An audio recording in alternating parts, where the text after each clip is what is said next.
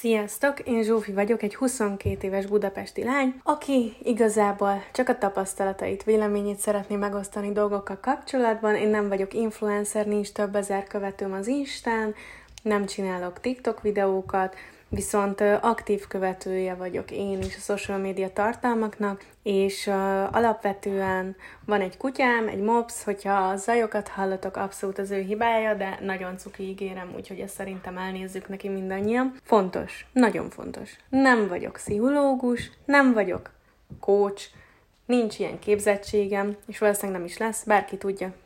Viszont egy olyan fiatal lány vagyok, aki az életét mindig vidáman és pozitívan éli, viszont a fájdalmát és a, a történéseket mindig túlelemzem, és folyamatosan próbálok a lehető legtöbb tapasztalattal és véleménnyel kilépni az adott helyzetekből, ezáltal tanulni, és mege- olyan megállapításokat tenni, amik hasznosak lehetnek a jövőben történő élethelyzeteimbe, például kapcsolatok, munka, vagy bármi terén. Tudom, hogy fiatal vagyok, tudom, hogy még előttem az élet és rengeteg tapasztalatot fogok gyűjteni, és azt is tudom, hogy sokan nem tartják elég éretnek azt, hogy valaki ennyi idősen az élet nagy dolgairól beszéljen.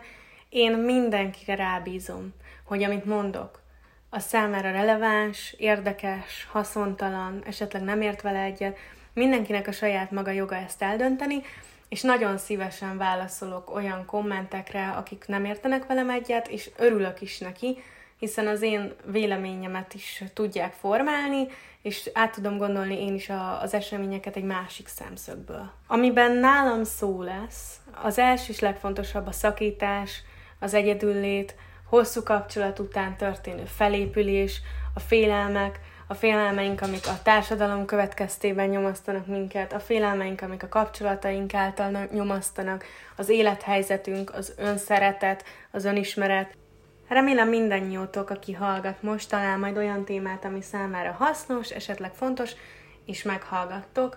Hogyha bármilyen véleményetek van, tényleg nyugodtan írjatok, és akkor a jövőben mindenképpen megosztom veletek az én álláspontomat. Köszönöm, hogy meghallgatták, köszönöm a figyelmet, legyen csodaszép napod, napotok, sziasztok!